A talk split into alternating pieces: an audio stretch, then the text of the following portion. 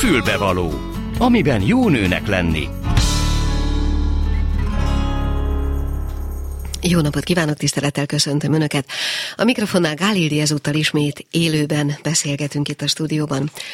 Hát két nagyon izgalmas témát hoztam, és egy visszatérő vendéget. Az első témánk egy mm, tartósan és stabilan magát tartó, vagy tartani képes tévhit, amiről most beszélgetni fogunk, ami úgy szól, hogy ha az ember egyszer császárral szült, akkor az összes további szülése sem történhet másképp. Nos, ez egy nagyon régi keletű, és azóta többszörösen megcáfolt elmélet, gondolkodás és logika, de hogy miért van így, és hogy mi minden van helyette, erről fogunk beszélgetni dr. Ecsedi Gabriellával, aki jogász és népegészségügyi szakember, és nem utolsó sorban már itt ül a stúdióban. Aztán a Cirko mozi ajánlata képpen beszélni fogunk az Ott torony volt című filmről, amely Vég Mihályról szól, vagy hát az ő életét eh, dolgozza fel valamelyest, de hogy ez mennyire szól, és szólt a szabadságról akkor, vagy szól a szabadságról ma, hát én remélem, hogy eh, erre fog tudni válaszolni Vég Mihály, akit föl fogunk hívni telefonon nem sokkal fél kettő előtt. A félkettes hírek után pedig, mert ismét eltelt egy hónap, itt lesz, itt lesz Molnár Ferenc Ilcsi bácsi, és hoz ajándékot is, illetve arról fogunk beszélgetni, hogy a spórolás, a takarékoskodás hogy működhet így az ősz elejé időszakban úgy, hogy ennek a bőrünk ne lássa kárát. Szóval nagyjából így néz ki a mai fülbevaló. Lássuk. A Klubrádió női magazinja tényleg fülbevaló. Tehát már is köszöntöm a stúdióban dr. Ecsedi Gabriellát, aki jogász népegészségügyi szakember, és erről beszélgetünk, amit itt az előbb próbáltam fölvázolni, hogy stabilan tartja magát az a most már tévhitnek nevezhető elképzelés, hogyha az ember egyszer császárral szült, akkor a továbbiakban az összes további szülésének ugyanígy kell történnie. Gondolom, hogy ennek eh, akkor, amikor ez a hit, tévhit, mára már tévhit keletkezett, volt némi létjogosultsága, ha azóta el is múlt az. Hogy volt ez? Igen, köszöntöm én is a, a hallgatókat. És nagyon érdekes a története ennek a állításnak, ugyanis ez 1916-ból származik, amikor is az Egyesült Államokban egy orvos publikált egy cikket arról, hogy hogyha egy anyának annyira nehéz volt a, a hüvei szülése, hogy csak császármetszéssel tudták megmenteni az életét, akkor következő alkalommal egyrészt a nehéz szülés miatt, másrészt meg hát ugye nyilván egy nagy hosszú heg miatt nem tanácsos neki ismét megpróbálni hüvei úton szülni, hanem hogyha egyszer császár volt, akkor legyen ismét császármetszés. Tehát ez egészen logikus volt akkor. Száz hiszen. Hát igen, igen, igen. Főleg, hogy akkoriban még a császármetszést nem, nem volt ennyire elterjedt. Csak az anya érdekében végezték el, hiszen nem is tudták a babákat figyelni vajudás közben, és csak legvégső beavatkozásként, tehát volt, hogy már az anya már nagyon régóta vajudott, teljesen kimerült, szinte félholt volt, és akkor mondták azt, hogy na jó, azt nem, nem lehet tovább csinálni, és ráadásul sok nőnél valóban lehetetlen volt, vagy nagyon nehéz a hüvei szülés, mert az angol kor akkoriban elterjedt volt, mm. ami csípő deformitásokhoz vezethetett. Szóval ezért írta ezt Kregin a kollégáinak, hogy hogyha így azért sikerült egy nőt megmenteni a császármetszéssel, akkor következő alkalommal inkább ismét ez legyen. Uh-huh. Na jó, de hát azért ma már ezt sokszorosan meghaladta a tudomány. Hol tartunk ma ezzel a gondolattal, illetve miféle gyakorlat van már ennek megcáfolására? Az egészségügyi világszervezet már 1985-ben azt mondta, hogy hogyha alacsonyan, tehát ilyen úgynevezett bikini vonalas meccéssel végezték el a császármetszést, mert ugye időközben nagyon sokat fejlődött, javult a, a műtéti technika, és valóban egy biztonságos eljárásá vált maga a császármetszés, tehát maga a műtét, azt, azt jól, el, jól el tudják végezni, biztonságosan.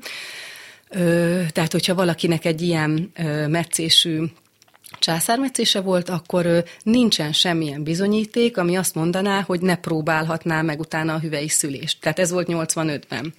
Uh-huh. És Valószínűleg azért tartotta, illetve tartja ilyen sokáig magát ez, a, ez az elképzelés, mert azért ez nagyban leegyszerűsíti sokszor a dolgot. Mert azt mondjuk egyszer császár volt, ó igen, az legyen, legyen még egyszer császár, és nem csak feltétlenül azért, mert kényelmesebb sokszor az orvosnak is, meg a nő is azt gondolja, hogy biztonságosabb, hanem mert valóban sokan biztonságosabbnak gondolják, de az a helyzet, hogy a császármetszés után megpróbálni hüvely úton szülni, most ugye nyilván általánosságban beszélünk erről, biztonságosabb, mint hogyha újra egy tervezetten egy császármetszést végeznek. Biztonságosabb. Aha. Igen, igen. Mi miatt biztonságosabb?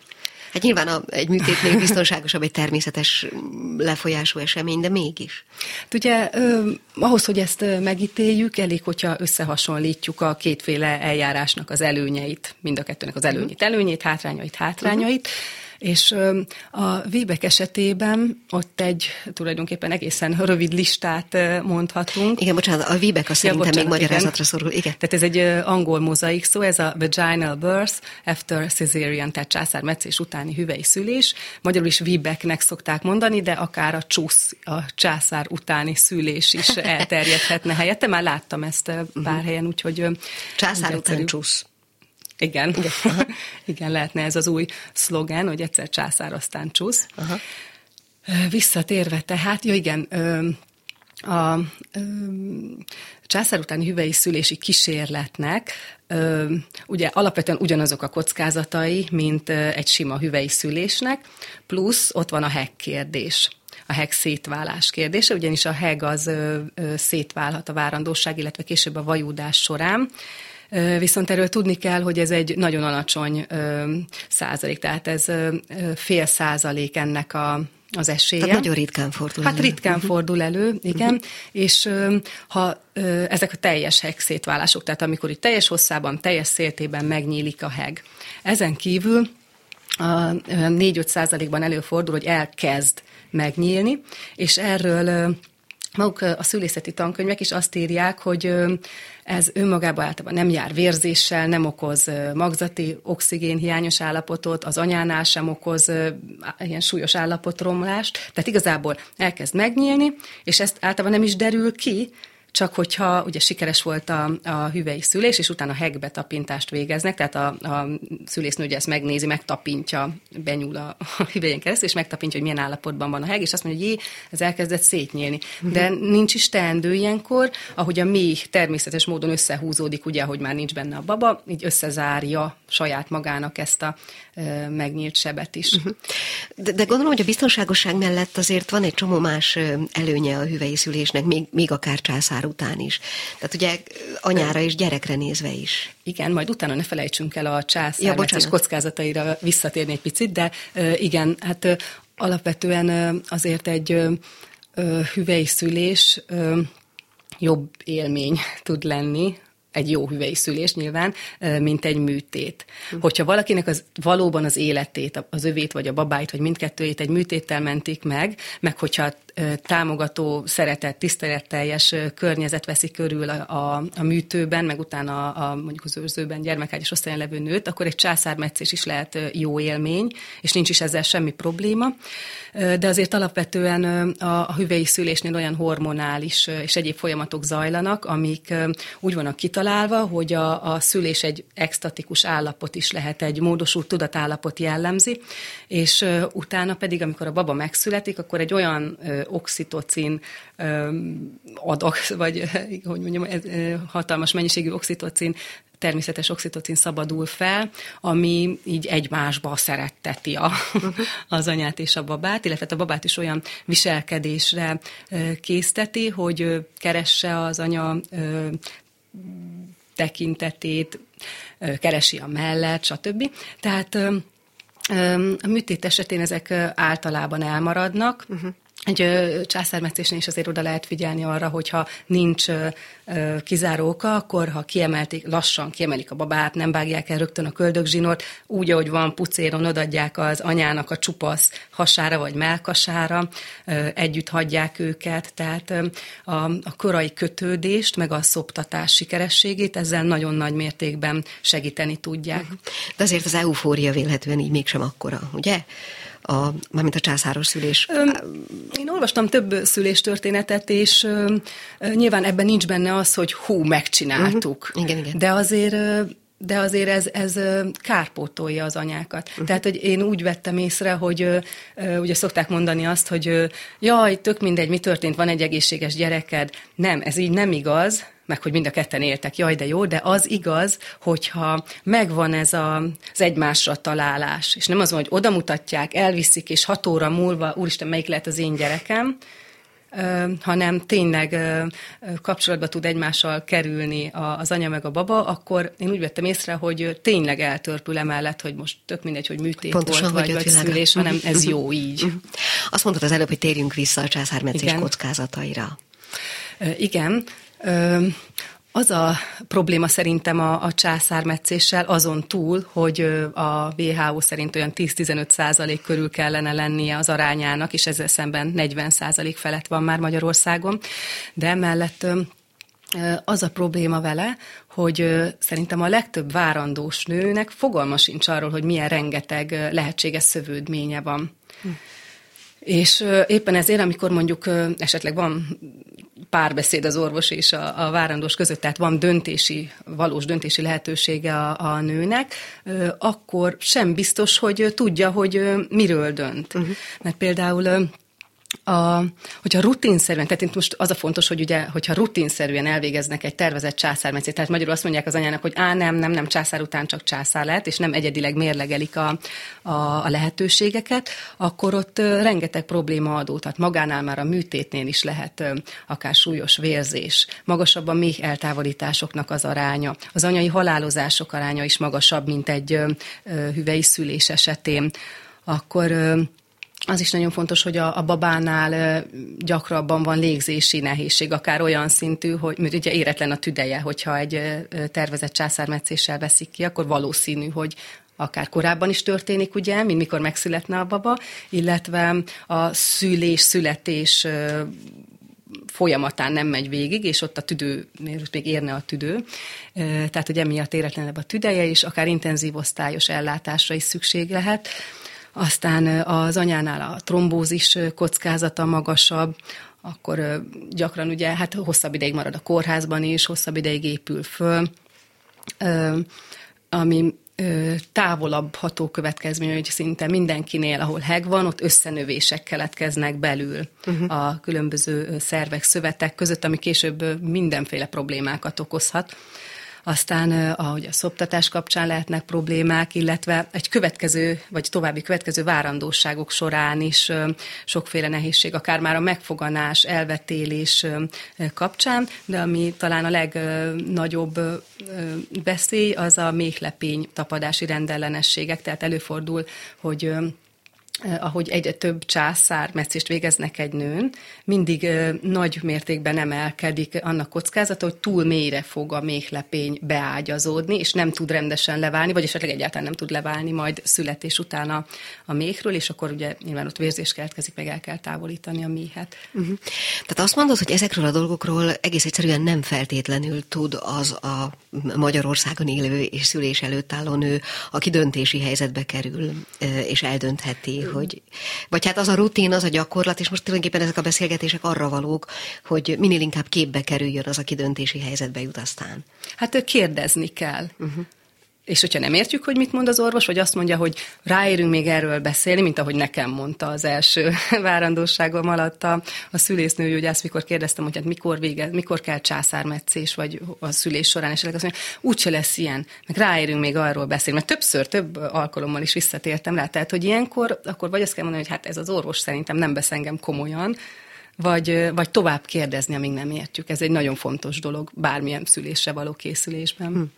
Olyan nagyon sok időnk nincs már ebből a beszélgetésből, de kérlek szépen azt még mondd el, hogy ha felkeltettük az érdeklődését valakinek, vagy érintett a dologban, vagy érintett szeretne lenni, akkor hol nézzen utána a Vibeknek?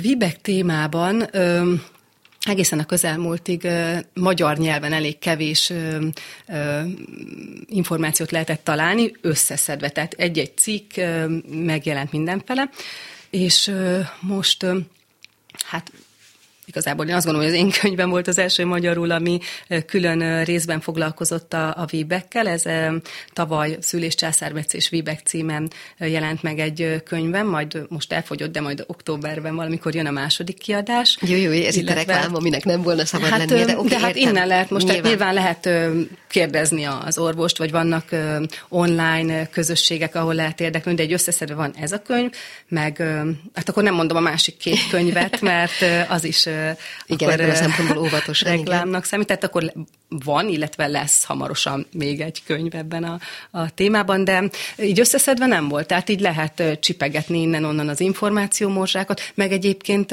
én készítettem erről ingyenes tájékoztatóanyagot is, ami védőnőknél elvileg elérhető, meg itt-ottam ott terjed az interneten, ez két ilyen rövid anyag, az egyik kifejezetten a szüléscsászármetszés vibekről szól, a másik meg az intézeten kívüli szülésről, ebbe úgy azért össze van szedve a lényeg, de hát egyébként valóban kérdezni meg utána olvasgatni. Én például külföldről rendeltem könyveket annak idején, amikor a, erre készültem.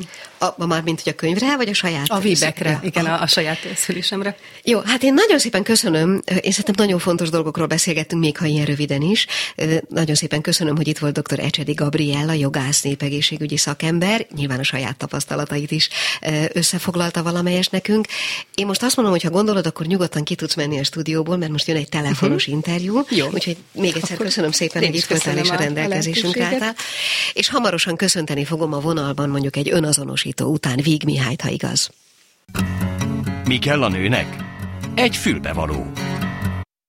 És most a Cirkó Geizir mozi ajánlatának kapcsán szeretnék beszélgetni az Ott Torony volt című filmről, illetve tulajdonképpen közvetve a szabadságról, a szabadságfogalomról, ha nem áll majd nagyon ellent Víg Mihályjal. Halló! Jó napot kívánok! Jó napot kívánok! Na hát azért kér, én sajnos nem láttam még a filmet, és szerintem ezzel még nagyon sokan vagyunk így, úgyhogy azon túl, hogy ez a film felvázol egy pályaképet, azon túl, hogy beszél önről, több cikkben olvastam, hogy nagyon sokat mond a szabadságról akkor és most, úgyhogy ha nincs ellenére, akkor erről kérdezném egy kicsit. Mit gondol erről a fogalomról, vagy erről a, erről a megközelítésről, igaz-e egyáltalán ez a filmmel kapcsolatban?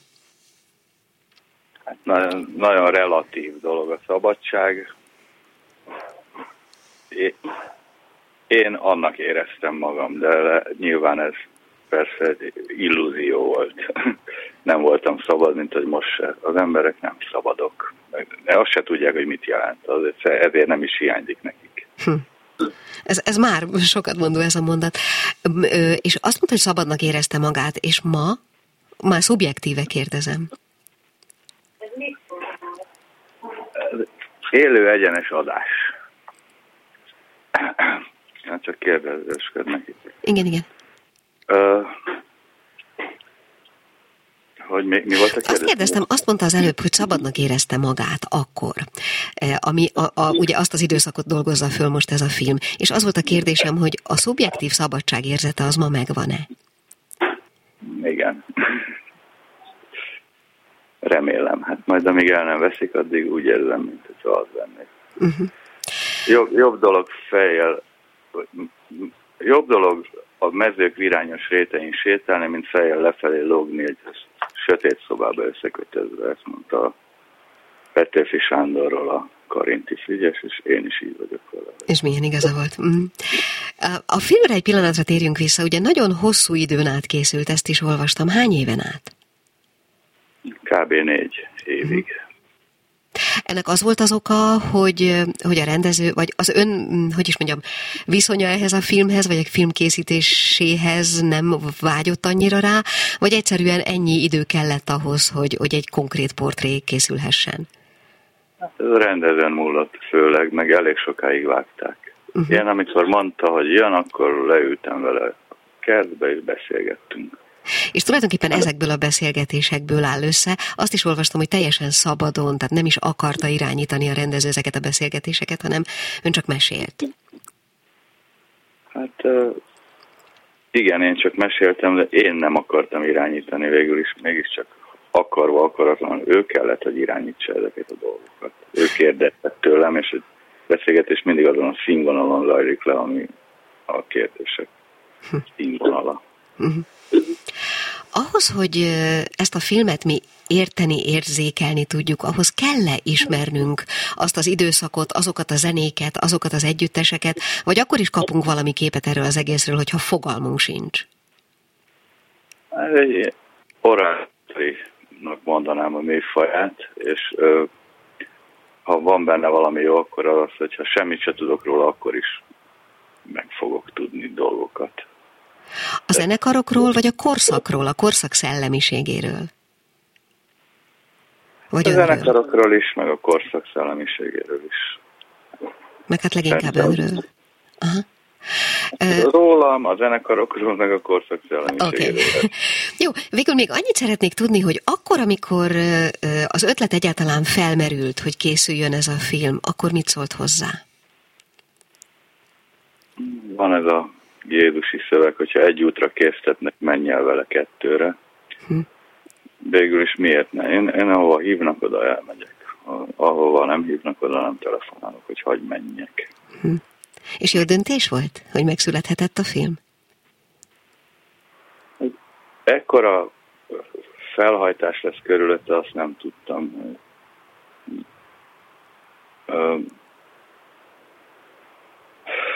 Jobban szerettem volna, hogyha nem leszek ennyire híres, de most már nem tudok ezzel mit csinálni. Hát jó, akkor én békén is hagyom, tényleg, de azt mindenképpen elmondom a hallgatóknak, hogy nézzék meg ezt a filmet, alkossanak véleményt, akár úgy is, hogy soha nem hallottak az előzményekről. A film címe Ott torony volt, és ebben a filmben Víg Mihályról készült egy portré, és én most vele beszélgettem egy picit. Nagyon szépen köszönöm, hogy a rendelkezésünkre állt viszont hallásra. Én köszönöm viszont hallásra. Hát sokkal több hírem nincs a félkettes hírekig, mint hogy esetleg egy picit elmesélem, hogy mi minden lesz a csütörtöki zsebenciklopédiában. Ugyanis azt találtuk ki, hogy beszélgessünk egy kicsit az anyaságról, ha már itt a mondjuk a tanév kezdetén.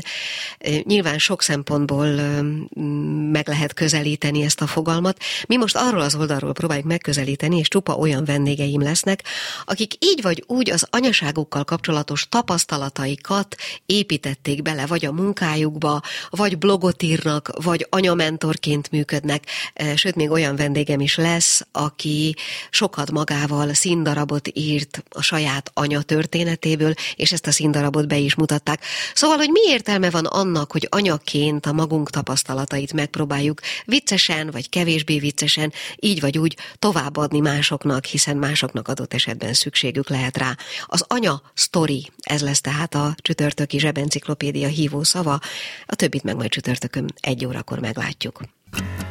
Folytatódik a Klubrádió ékszere, a fülbevaló. És hát szeptember van, bármennyire nem örülünk neki. Ez viszont azt jelenti, hogy eltelt egy hónap, itt van lassan az ősz, a kora ősz, és itt van megint Molnár Ferenc Ilcsi bácsi, és már is kérem a kollégámat, hogy állítsa be nekünk az SMS falat, és akkor ön is, önök is tudnak velünk értekezni, mert hogy érdemes nekünk írni és telefonálni is a 061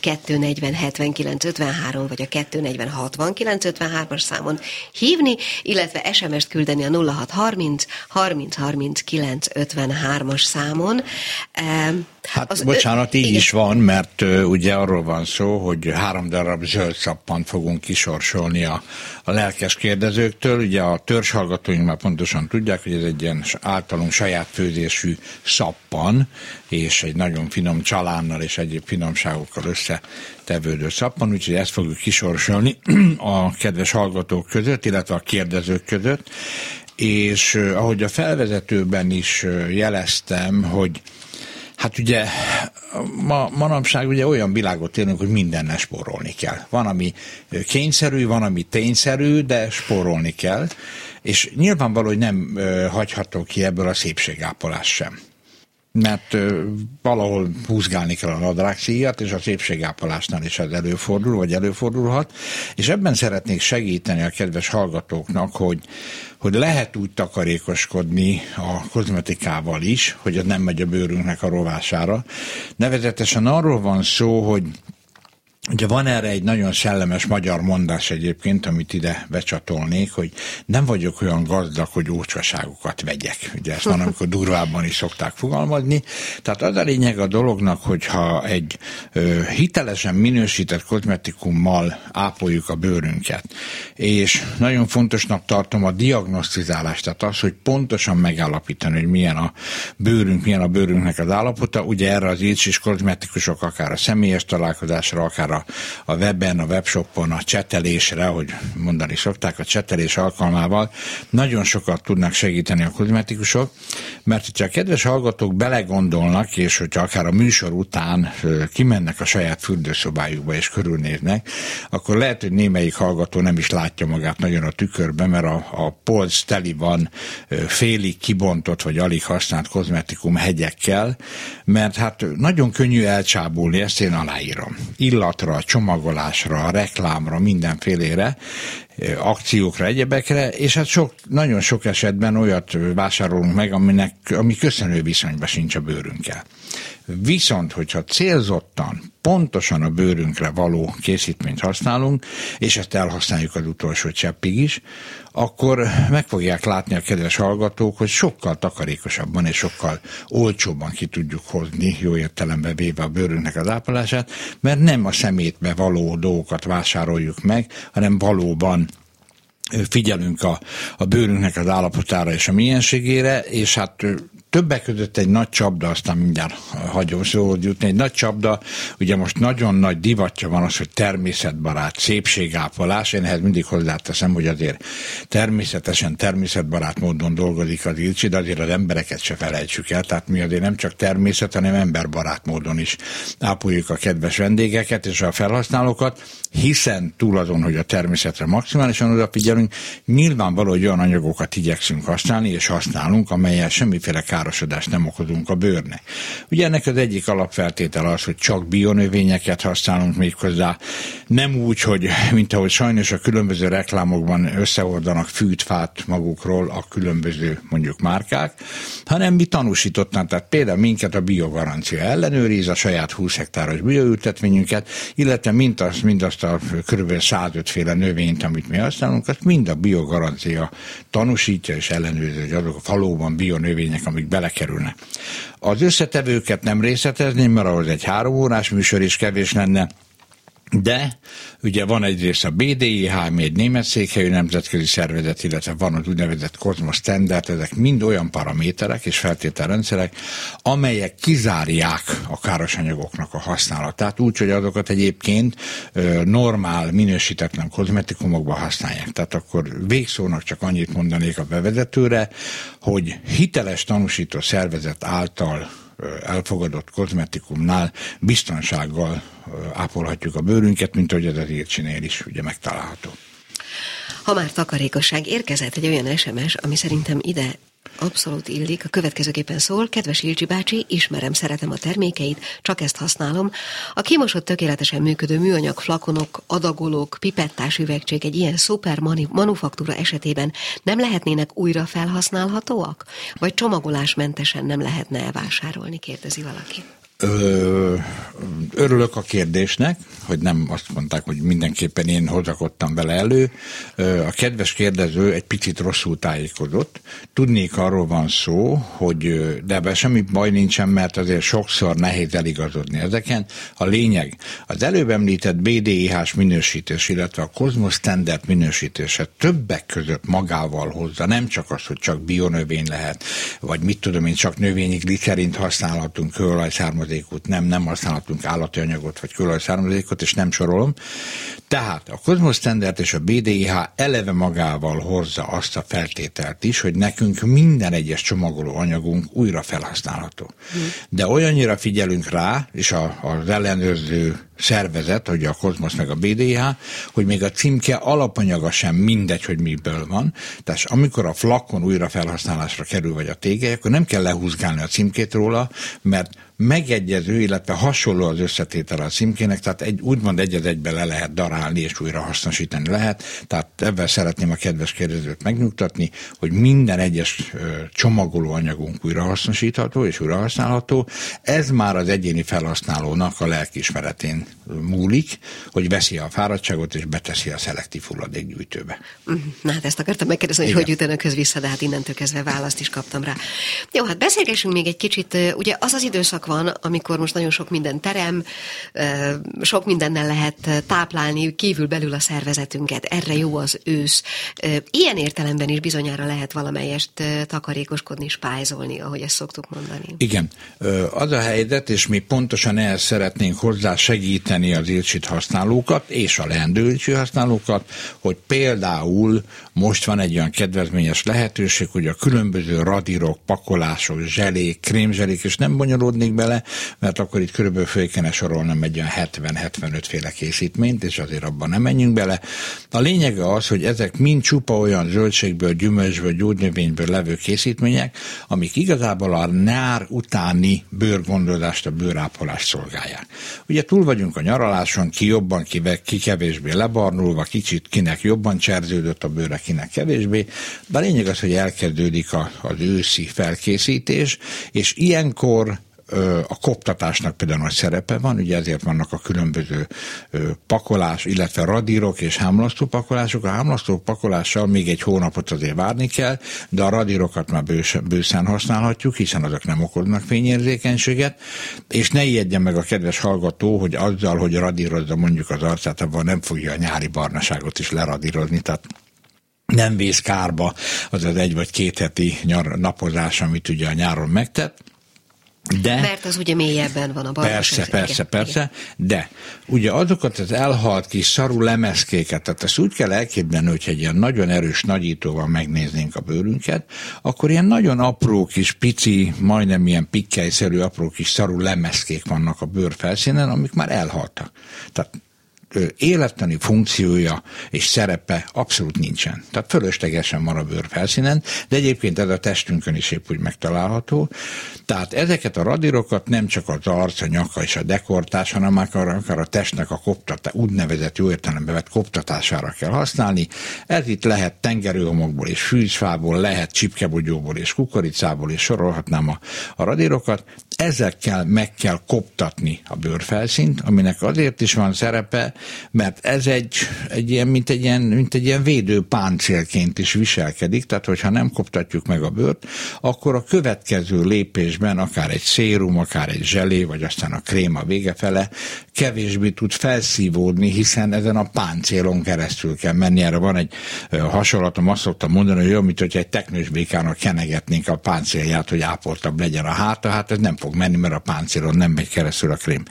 Tehát ezek a radírozások mindenképpen fontosak, Egyrészt ugye ebben a kozmetikusaink, az észis kozmetikusok adnak nagyon sok segítséget, elmagyaráznak mindent, megmondják, hogy milyen bőrtípusra melyik radír kell, és amikor ez a koptatás megvolt, akkor jöhet a táplálás, mert azért így a nyár után elsősorban azért egy intenzív vízhiány fennáll a bőrnél, most még nem jelentkezik a zsírhiány, inkább a vízhiány, és számtalan olyan zselénk, krémzselénk van, szérumunk van, amelyel ezeket akár a felületi, akár a mély mérétegű vízhiányokat tudjuk csökkenteni, illetve meg tudjuk szüntetni.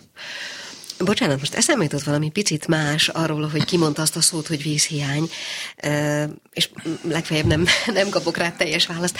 Arra vagyok kíváncsi, hogy az asszály, meg azok, a, azok az időjárási viszonyok, amit most a nyarat uralták, azok mennyire befolyásolták az, az önök működését egyszerűen alapanyag termelés tekintetében, vagy nagyon, termesztés tekintetében? Nagyon, Tényleg? Nagyon, igen. És különös tekintettel azért, és itt előre is elnézést kérek a hallgatóktól, nem akarom én itt túlfényezni a munkánkat. Ugye működtetjük ezt a 20 hektáros bioültetvényt, minden rendben van a növényekkel, tehát szeretném megnyugtatni a kedves Ilcsi használókat, hogy biztosított az alapanyag, de vért izzadtunk. Uh-huh de vért izzadtunk, csöpögtető, öntözőrendszerünk van az ültetvényen, a kútból nyert vízzel előmelegítve, oxigénnel dúsítva, meg van külön egy kis víztározónk, egy szabadtéri víztározónk, hogy melegedjen és oxigénnel dúsuljon a víz, mert azért a növény a közvetlen kútvizet nem szereti, mert hideg és oxigénszegény, tehát még erre is figyelni kell és, és hát szóval megkínlódtunk, megkínlódtunk vele. Volt olyan növényi kultúránk, amelyiket hát majd, hogy nem az életben tartás volt a, a feladat, de tudtuk pótolni, meg termet azért elég, és aztán volt olyan, amelyik hát termet normálisan, mint hogyha normális időjárás lett volna, de csak ebben a, a döntöző kultúrával és ebben árnyékolás technikával, egyebekkel, tehát nagyon meg kellett vele szenvedni. Ez azt jelenti, hogy több fizikai munka és egyéb befektetés kellett hozzá, vagy egyszerűen meg kell majd emelni az árakat annak eredményeképpen, amiket mm, újonnan kellett belefektetni, hogy működni tudjon Ö, az Hát az élő munka is lényegesen több volt.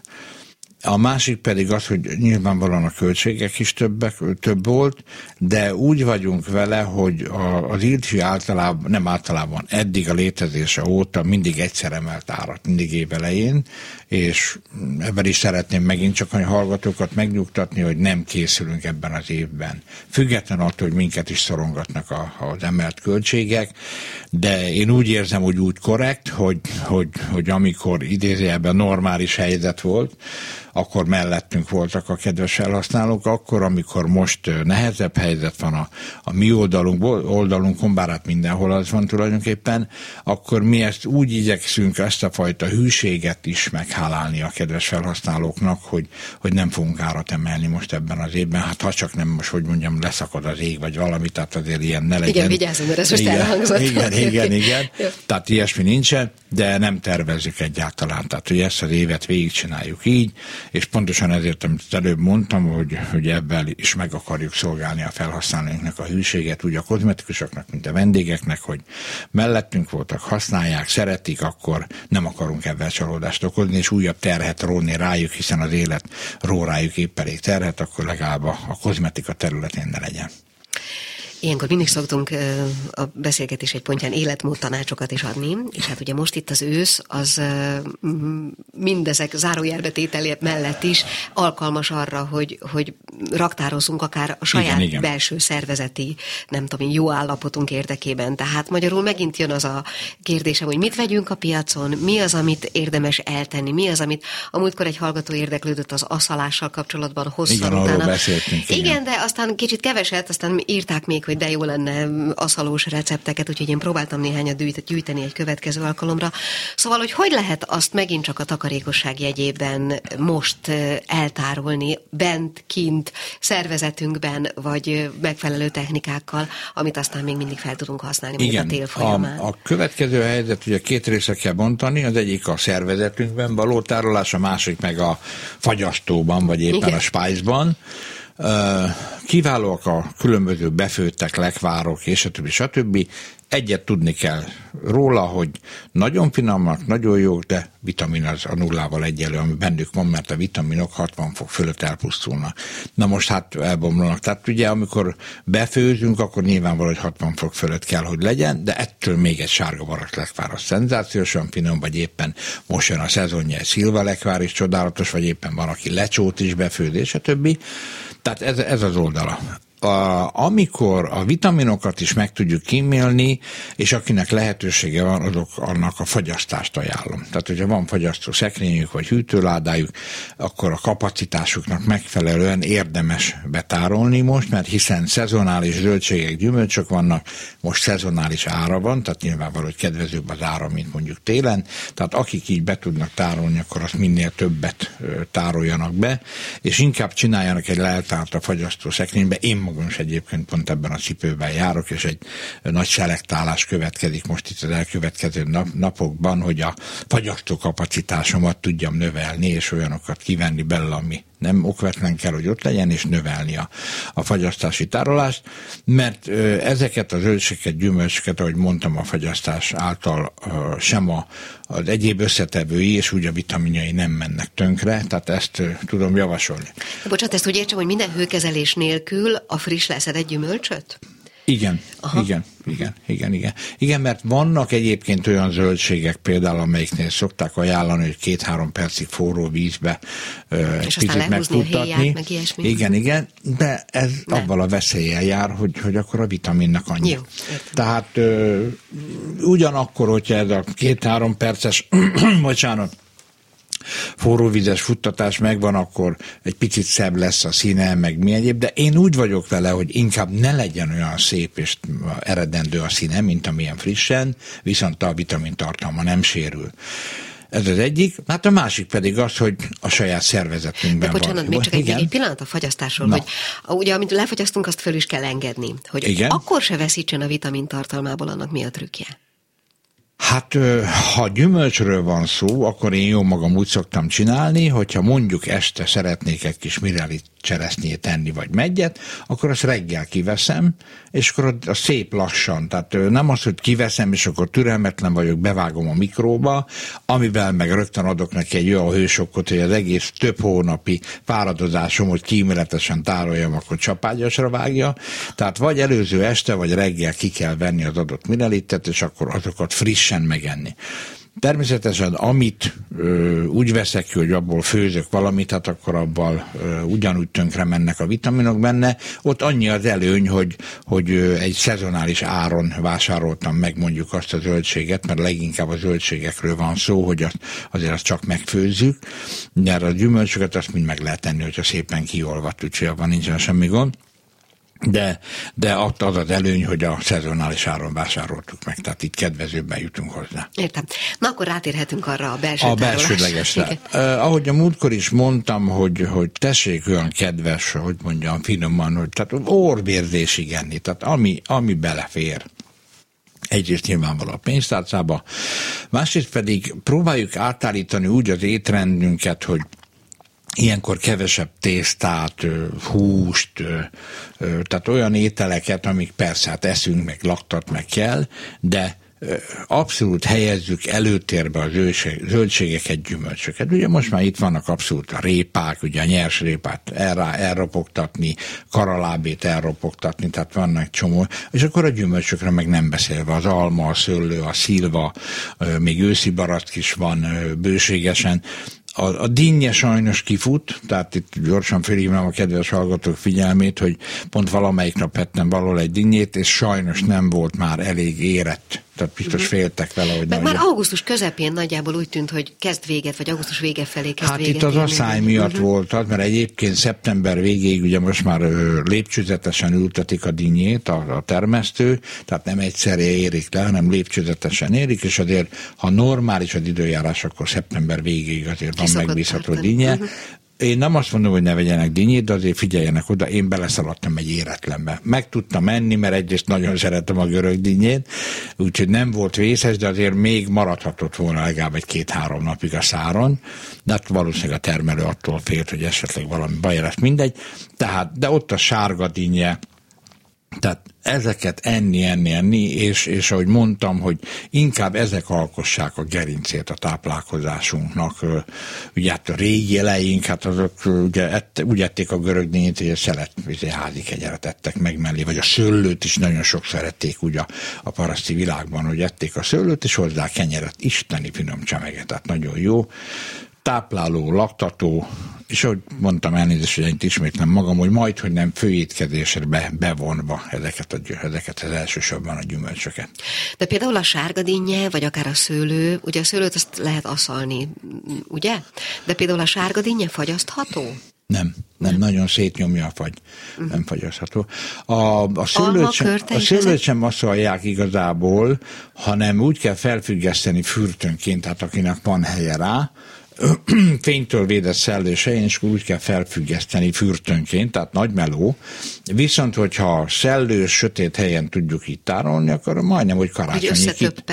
Egy picikét úgy mazsolásodik egy kicsit, de nem fog nagyon. Tehát valamennyit veszít a nedvesség tartalmából, de akár karácsonyig ki lehet húzni bele. Hát valamikor régen a görög dinnyét is eltették, mészsel kenték be, eleink mészsel kenték be, letették a hideg pincébe, és aztán még karácsonyig is sokszor így kitartotta a dinnye.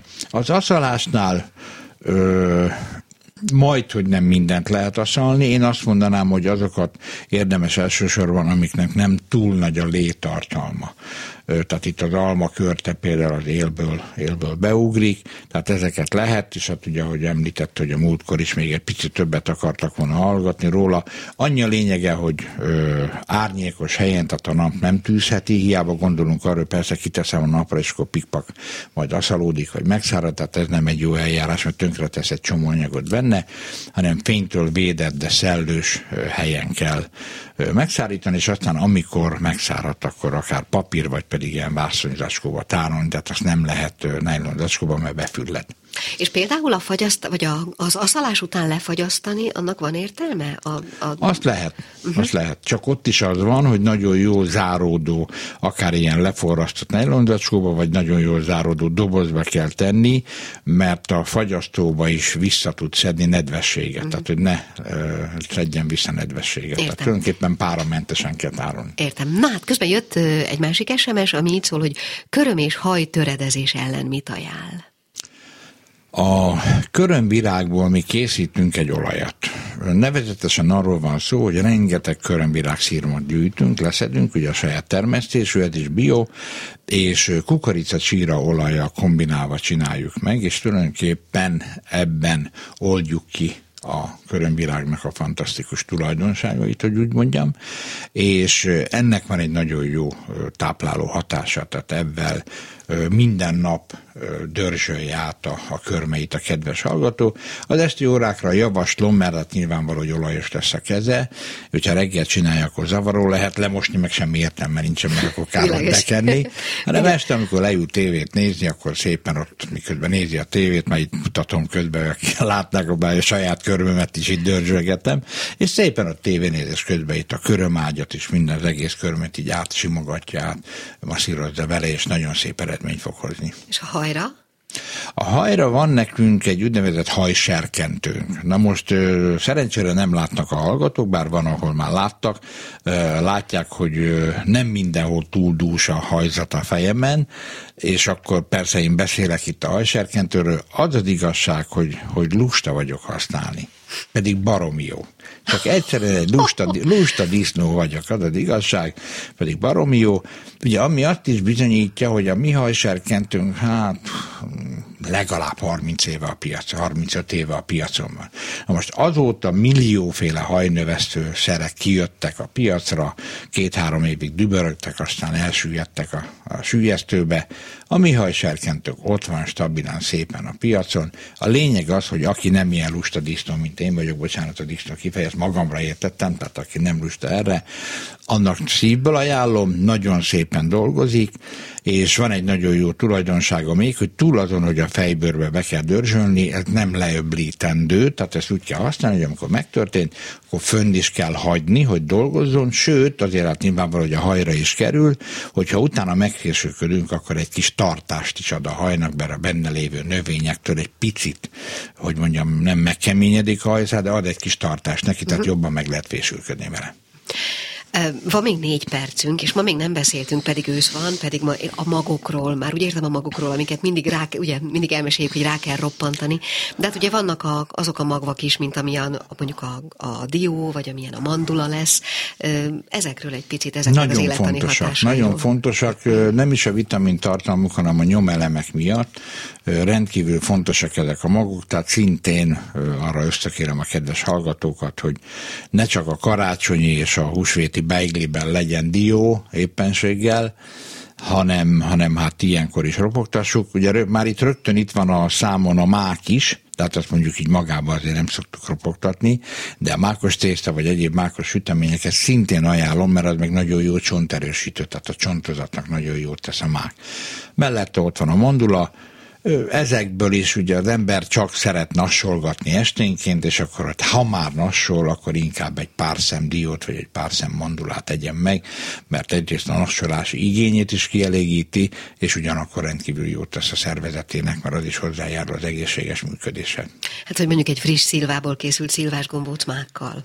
Akár. Így van, így van, így van. És hát valóban, hogy a szilvát már említettük, hogy annak most jön itt a szezonja. Én is egyébként szilva befőzés előtt állok, illetve a szilva fagyasztásba, tehát a fagyasztóba is akarok majd eltenni szilvát, mert önmagában is, tehát megint csak a csemenge, de aztán gyorsan befejezem, mert vége a műsoridőnknek, hogy önmagában, tehát az is olyan, hogy kiveszünk reggel a szilvát a fagyasztóból, és este, amikor leülünk ö, ö, tévézgetni, akkor az a, én, én legalábbis nagyon szeretem az a kiolvad, de még jéghideg, még van egy kis tartása is a szilván, és azt a jéghideg szilvát ugye leszegetni, vagy akár a cseresznyét vagy egyet, nagyon szeretem. Ugye én eleve ilyen hideg párti vagyok, tehát én nagyon szeretem ezeket a majdnem félfagyos gyümölcseket ugye eszegetni, úgyhogy a Szilvánál is ugyanezt ajánlom a kedves hallgatóknak. Persze a pálinka formája sem rossz, de az már egy másik asztalra tartozik. Hát az a helyzet, hogy még mindig van másfél percünk, úgyhogy no. lehet, hogy én néztem félre egy kicsit az időt, úgyhogy gyorsan kérdezem, hogy van-e olyan, ami kimaradt, akár a takarékoskodás, akár az ősz ö, okán, amit még fontos volna elmondani? De, nem, én annyit mondanék az őszről tényleg zárszóként, hogy nem mindenkinek sikerült egyformán a szabadsága, vagy a nyaralása, vagy éppen nem volt olyan jó idő, vagy keveset volt. Most is ugye már a holnapra, jó, a hétvégére elromlik az idő. A lényeg, minden percét használják ki a napozásnak, most is lehet még gyűjteni a D-vitamint, és sokkal jobban járunk, mint a tablettás verdióval, az is kell, majd arról fogunk beszélni, de tessék kihasználni minden percet, kedves hallgatóim, és napozni, napozni, napozni. Most aztán fenntartás nélkül éjjel-nappal lehet napozni, mert már olyan a belső hogy, hogy leégni nem fogunk, viszont a szervezetünket fantasztikusan táplálja és támogatja. Na hát akkor nagyon szépen köszönöm. Én még gyorsan elmondom, hogy a mai műsorban az első felében dr. Ecsedi Gabriela jogász népegészségügyi szakemberrel beszélgettünk arról, hogy a császármetszés az meghatározza az ember életét a következő szülések tekintetében. Aztán Vég Mihályt próbáltam szóra bírni a cirkómozi ajánlatával kapcsolatban az Ott Torony volt című film kapcsán, és végül itt volt Molnár Ferenc Ilcsi bácsi természetesen most is, és jönni fog nem sokára, mondjuk egy hónap, talán egy kicsit több, mint egy hónap múlva. Ez volt tehát a mai fülbevaló, én köszönöm, hogy velünk voltak. Gálidit hallották a Viszonthallásra. A Klubrádió nem csak nőknek szóló magazinját, a fülbevalót hallották.